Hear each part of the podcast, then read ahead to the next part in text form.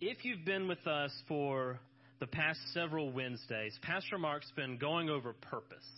He's been going over a wonderful series called Cheese and Giants that if you missed any of it, get online and capture it because it has been truly incredible going through the early stages of David's life and how he embodied a life of purpose. Let me get some highlights of that because tonight is going to be a little bit of an extension. Um, some of the highlights from Cheese and Giants is that David shows us that the pasture prepares us for the palace. If we remember that David was a shepherd boy, he was the youngest of eight brothers. He was the grunt. He was the little guy. He was in the in the pasture. Now I can relate to that a little bit. I have an older brother, six years older than me, who is a pastor. So he cast a very big shadow. Um, and he's six years older, and so we did growing up the things that brothers do boxing, wrestling, um, tug of war. You know, I got beat up a lot. I got beat up a lot. He's 18, I'm 12. It's not fair. I can kind of relate to David being at the bottom of that pile. But in that pasture, prepared David for the palace. It was in the pasture that he learned the skills, the attitude, the characteristics that the king needed to have later on. So that's one highlight. Another highlight um, from Pastor Mark's series is that we don't need to play the comparison game. This is something that we struggle with as humans, that we like to compare ourselves to others. We like to compare our purpose to someone else's purpose. And that is not the way that God intends. That things that I'm supposed to do may not be things that you're supposed to do. And we don't need to compare purposes. God has each one of us our own special individual purpose. And the last highlight kind of connects to the other two is that we learned that purpose is always in the present. Purpose is a right now kind of thing. Purpose is not to be concerned with 10 years from now or next week. Our purpose is right now. Our purpose is right here. This is where we should be concerned with. Now, all of this, again, I want to extend this a little bit further into David's life but I need to establish a couple of things. I need to establish David as a runner, a person who runs a lot. Now, when I was in high school and even into college, I tried to believe that I was a runner. Um, I tried to pretend that I could do the things that runners do, you know, marathons and stuff. I was in one race, and only one race, um, I won't go into too much detail, but I, I was in Alaska for a summer, and it was a four mile beach race, and it was awful. It was it was the worst thing ever. it was it was no good. I found out quickly I am not a runner, especially on the beach. But David is. If we think back to David and his most popular, most famous battle with Goliath, David did something extraordinary. He ran towards Goliath, which amazes me. He ran towards him. And then after that, David spends a lot of his life running from Saul. Now, he was not running from God. He was not running from his purpose. God's design was for him to run from Saul in the right way. So David is accustomed to running. But I want us to pick up in 1 Samuel 23, and kind of kind of keep that all in the back of your mind. I've got to build a little foundation here. 1 Samuel 23, we're going to start in verse verse 6. And in verse 6, little background of this is David has been running. He's been running from Saul, and he came across this city called Keilah. And Keilah was an Israelite city that was being attacked by the Philistines. And so David inquires of God, he runs to God and he says, God, should I attack Keilah? Should I help him? And God says, yes. But David's men were a little more wary. They were a little more hesitant. And they say, Are you sure? So David runs again to God and says, Can I attack Keilah? And God says, Yes. But here in verse 6, something crucial happens that we need to see. In verse 6, it says that now it happened when Abiathar, the son of Ahimelech, fled to David at Keilah, that he went down with an ephod in his hand. Let me build a little bit more foundation. Abiathar was a priest of God, and right before this, 85 priests had been wiped out. They had helped out David. They had given him some bread, given him some weapons. Saul heard about it and thought that it was this big conspiracy, so Saul killed him. 85 men of God. Abiathar made it out. He made it out of that slaughter, and the one thing he grabbed was the ephod. Now, let me explain what an ephod is. It was a, a linen vest, a garment that the priests wore. Um, you can just jot down, we won't turn there. Exodus 28, verses 6 through 14, I think it is. And it describes what the ephod looks like. But I'll just summarize. The ephod was a fine vest with a front and a back, and it was had had gold and silver and or scarlet and blue and purple all throughout it. And it had two spots on the shoulder blades, the, the shoulder pads, where two stones went. And on one stone there were six tribes of Israel, their names. And on the other stone there were the other six tribes of Israel, their names. And they went in these little slots on the shoulders. Now, the symbolism of the ephod was that the priest wore it to communicate with God, and he was the middleman.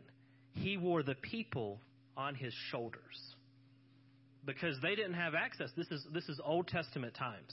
The veil was not born was not um, torn yet, so the priest had to go and communicate with God, and he did it on behalf of the people.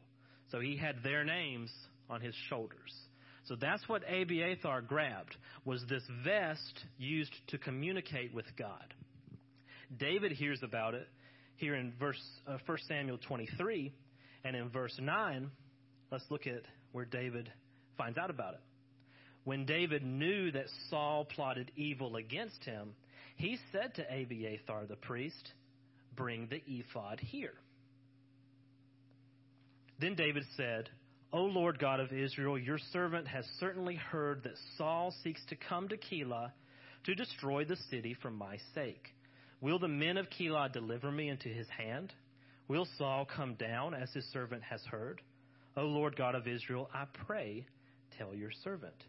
And the Lord said, He will come down. This is a conversation between God and David wearing the ephod. So, two things that we've established that, that'll help us move forward is that David is a runner, and in this case, David runs to God with the ephod, with the communal vest to talk to God. Okay? Now, let's get on to kind of the, the main point here. Flip over to 1 Samuel 27. And let me fill in the blanks of 24, 25, and 26. In those chapters, David continues following after God. He's running from Saul, but running to God. And, and he has two opportunities to kill Saul, Saul the king of Israel. Two opportunities where he's standing over Saul with a weapon and has every right and every enablement to kill Saul. But David knew that that was not the way. David knew that that would short circuit his purpose that that's not God's way for him to take out the Lord's anointed. So David is following after God. But we have a turn here. And so the purpose of, of the message tonight is to see three dangers that indicate maybe we've lost our purpose. David has been right there, the man after God's own heart, God's own heart. And in 1 Samuel 27 marks the turn here's, here's some dangers to show that we've lost our purpose. 1 Samuel 27. And David said, and David said, and David said in his heart, Now I shall perish someday by the hand of Saul. Point number one if you've lost your purpose, look at what you're saying. Now, this is a point that Pastor Mark brings up a lot, and here we see it fleshed out. That David says. Now, earlier, it says that David spoke to Goliath. Remember that battle. David spoke at Goliath to Goliath and said, I'm going to chop your head off because you've been defiling God. But now David sings a different tune. David says, Saul's going to get me someday. So our first point is that your another way to put it would be your legs are always going to follow your lips. What your lips say is where your legs are going to go. David starts right off the bat. He says it. Saul's going to get me someday. Keep on going. There is nothing better for me than that I should escape to the land of the Philistines. And Saul will despair of me to seek me any more in any part of Israel. So I shall escape out of his hand. So he makes a plan. I'm going to go to the land of the Philistines. Verse 2 Then David arose and went over with the 600 men who were with him to Achish, the son of Maoch, king of Gath. This is the, one of the most mind boggling things. Let me talk about Gath. Not only is David speaking that Saul's going to get him, but look at where his lips lead his legs. He goes to Gath. If you know anything about Gath, this is the hometown of Goliath. This is where Goliath came from. The champion, the warrior that David killed, chopped his head off. He's going there. He's going to Gath. This marks a regression. Pastor Mark said at the very last, um, the la- very last uh, message of the Cheese and Giants that when David put down the sling and the stone and picked up the sword and chopped off Goliath's head, that that was a new season. That the boy, the shepherd boy, was no more, and now David the man had come out. But this marks a regression. He's supposed to go past Goliath. And now he's going to Goliath's town, Goliath's town. And this is not the way that our God works. Our God does not work with regression. If you're if you've been at Anchor Faith for any time, you know that one of our core values is that we are always advancing. We're always moving forward. Our God is a God of progress. And David is going to Gath as a sign of regression. Before, David had been speaking to Goliath, speaking at him. Now he's listening to him. Now he's going to where he grew up. So he's going to hear the things that Goliath heard. This is a regression. And it gets even crazier. Verse 3 So David dwelt with Achish at Gath, he and his men, each man with his household, and David with his two wives, Ahinoam the Jezreelitess and Abigail the Carmel- Carmelitess, Nabal's widow, widow. And it was told Saul that David had fled to Gath, so he sought him no more. Side note, it worked. David's little plan worked. But look at where he's at enemy territory in Gath. Keep on going. Then David said to Achish, If I have now found favor in your eyes, let them give me a place in some town in the country, that I may dwell there. For why should your servant dwell in the royal city with you? So Achish gave him Ziklag that day. Therefore, Ziklag has belonged to the kings of Judah to this day. David's a country boy. He grew up in little old Bethlehem, grew up on a farm. So he gets over there in Gath, and he's not pleased with the city. So he asks, Can I have a nice place in the county? And so they give him Ziklag. And what is set up here is a straight up imitation. It looks like it should be good.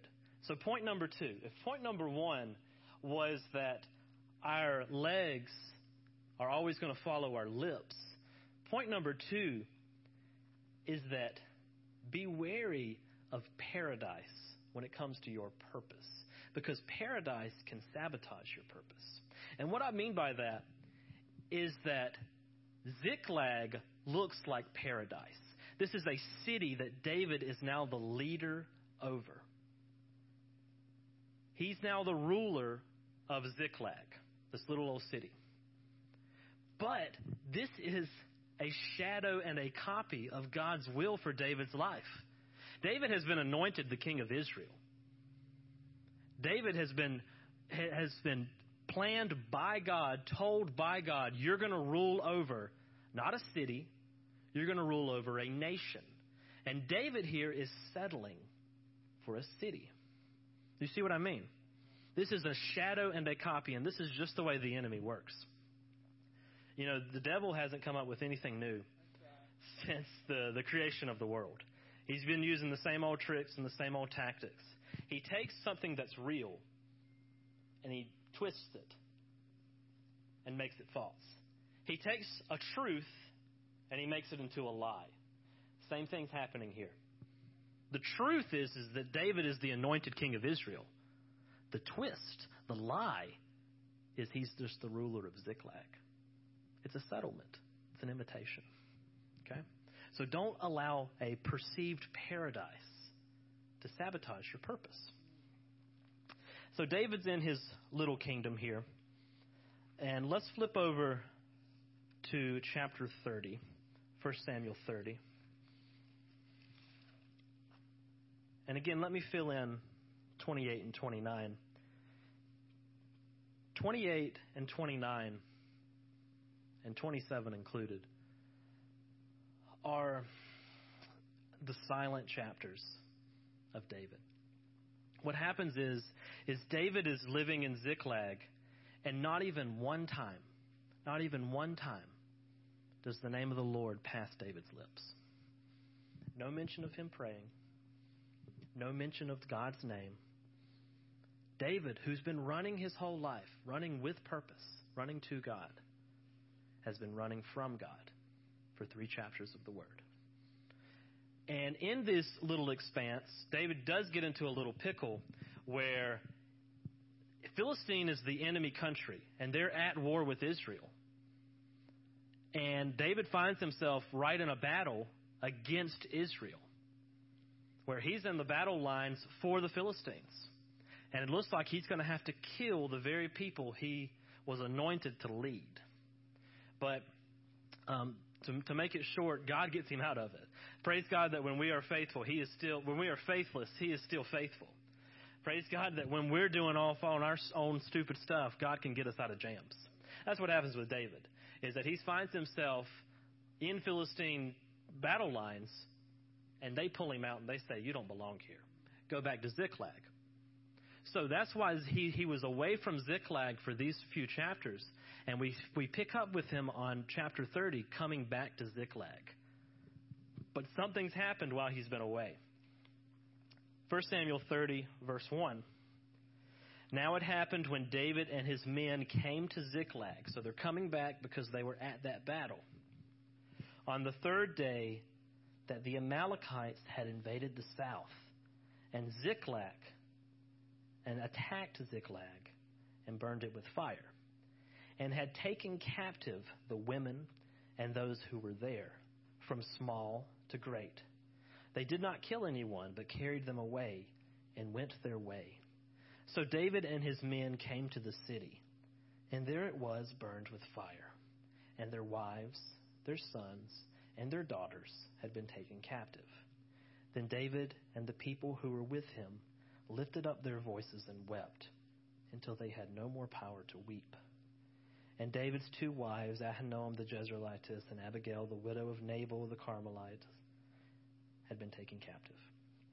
David had been away from Ziklag. When he comes back, there is no Ziklag left. The little city that he was supposed to rule over it's not there. It had been attacked by another enemy. And all of the women, and all of the children, and all of the stuff had been taken away.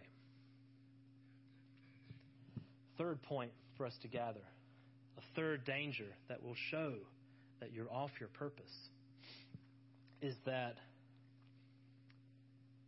the path of today affects the people of tomorrow. That the choices we make today are going to affect the people around us tomorrow. Our purpose is never just about us. Our purpose is bigger than us. So here, David had been running from God for three chapters. not saying the name of the Lord, not calling on God at all. And now, his two wives taken captive. All of the wives and children of the men he was with taken captive. The city burned.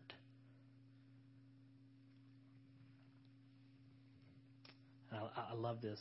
Verse 6, the first part. Now David was greatly distressed, for the people spoke of stoning him, because the soul of all the people was grieved, every man for his sons and his daughters.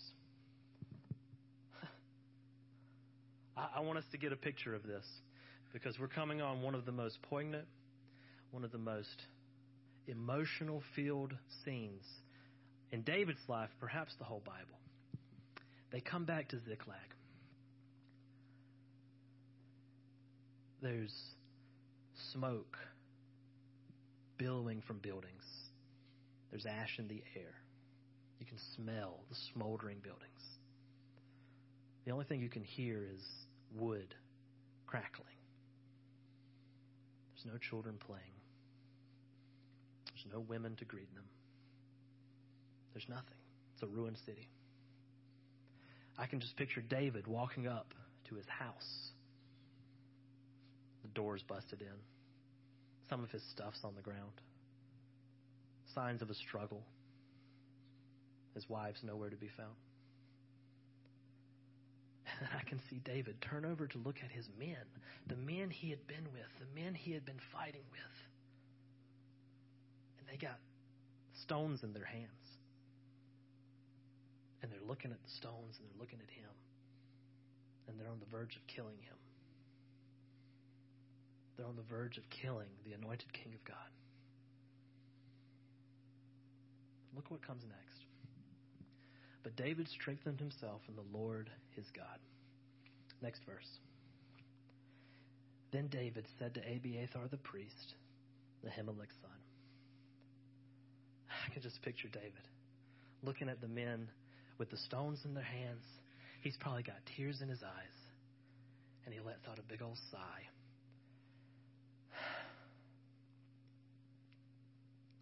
Please bring me the ephod. It's time to go back. Bring me the ephod.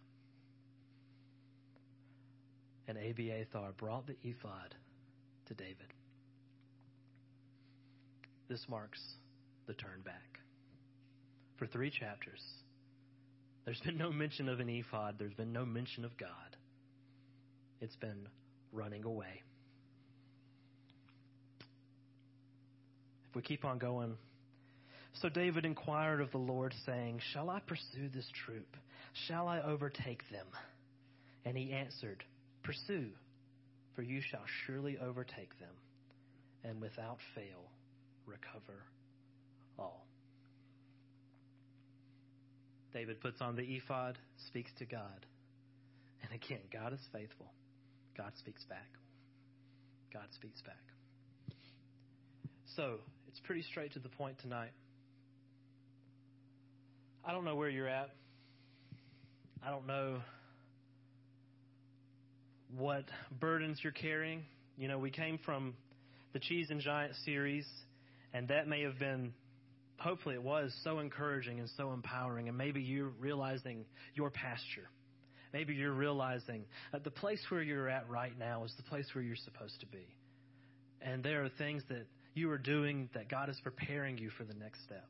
Or maybe you're beyond that and you're in the palace. Maybe you're looking back and seeing, wow, God has just prepared me for this. And God has been working. Or maybe you're in this third camp. You're like David and you're looking around and things are burning and things are falling apart. And you've got to ask, where's the ephod? Where? Where's the last place that God told me to go? Because that's where I need to go. Where's the last place that I was supposed to be? The last thing that I was supposed to do. So going back to to running. Hebrews chapter 12 and we'll we'll wrap up with this. I was thinking about running And it, running is one of those one of those few things in this entire world that it is impossible, 100% impossible to do by accident. You cannot accidentally run. Okay? So if you see somebody running on the side of the road, I challenge you, stop them. Stop them next time. Don't be a weirdo, but stop them. okay? And ask them, hey, why are you running? And they're going to be able to give you an answer. Oh, I'm running for health, or I'm running for exercise, or I'm running from the dragon that's behind me. You know, there's a purpose to running. You, they, you can't ask a person, why are you running? And they'll, they won't say, you know, I didn't know, I didn't realize I was doing that. My, silly me, my bad. No, running is intentional. Running is purposeful. So in Hebrews chapter 12, verse 1, we see, therefore, we also, since we are surrounded by so great a cloud of witnesses, so this applies to us. Um, the writer of Hebrews is speaking to us, New Testament believers, that we have people watching us. You have kids, you have family members, you have coworkers, you have people in Walmart that are watching you. David had that great cloud of witnesses. His men had the stones in their hands and they were looking at him. We have this great cloud of witnesses. Let us lay aside every weight and the sin which so easily ensnares us. For some, this may be pride. This may be money. This may be popularity. Whatever, excuse me, that you need to let go of might be holding you back. For David, it was fear. And I don't like giving Rebecca credit, but it's an excellent song choice. Because fear is what David was holding on to. What did he say back at the beginning of 1 Samuel 27? And David said, Saul's going to get me someday. It was fear. Fear drove David away from his purpose. Whatever it is that's holding you back, you got to cast it off. And here comes here comes the clincher. And let us run with endurance the race that is set before us. Running is intentional. Running does not, there's a, there's a common misconception with this verse. Running does not mean living. Now, walking means living. Pastor Mark mentions this a, a good bit. Walking can be translated to living. We are to walk by faith means we are to live by faith. We are to walk in love means we are to, to live by love. Okay? But living doesn't work here because let us live with endurance. I mean, I'm looking around, I'm seeing a lot of people living, hopefully, but I'm not seeing anybody running. Living just means you're existing, you're just there.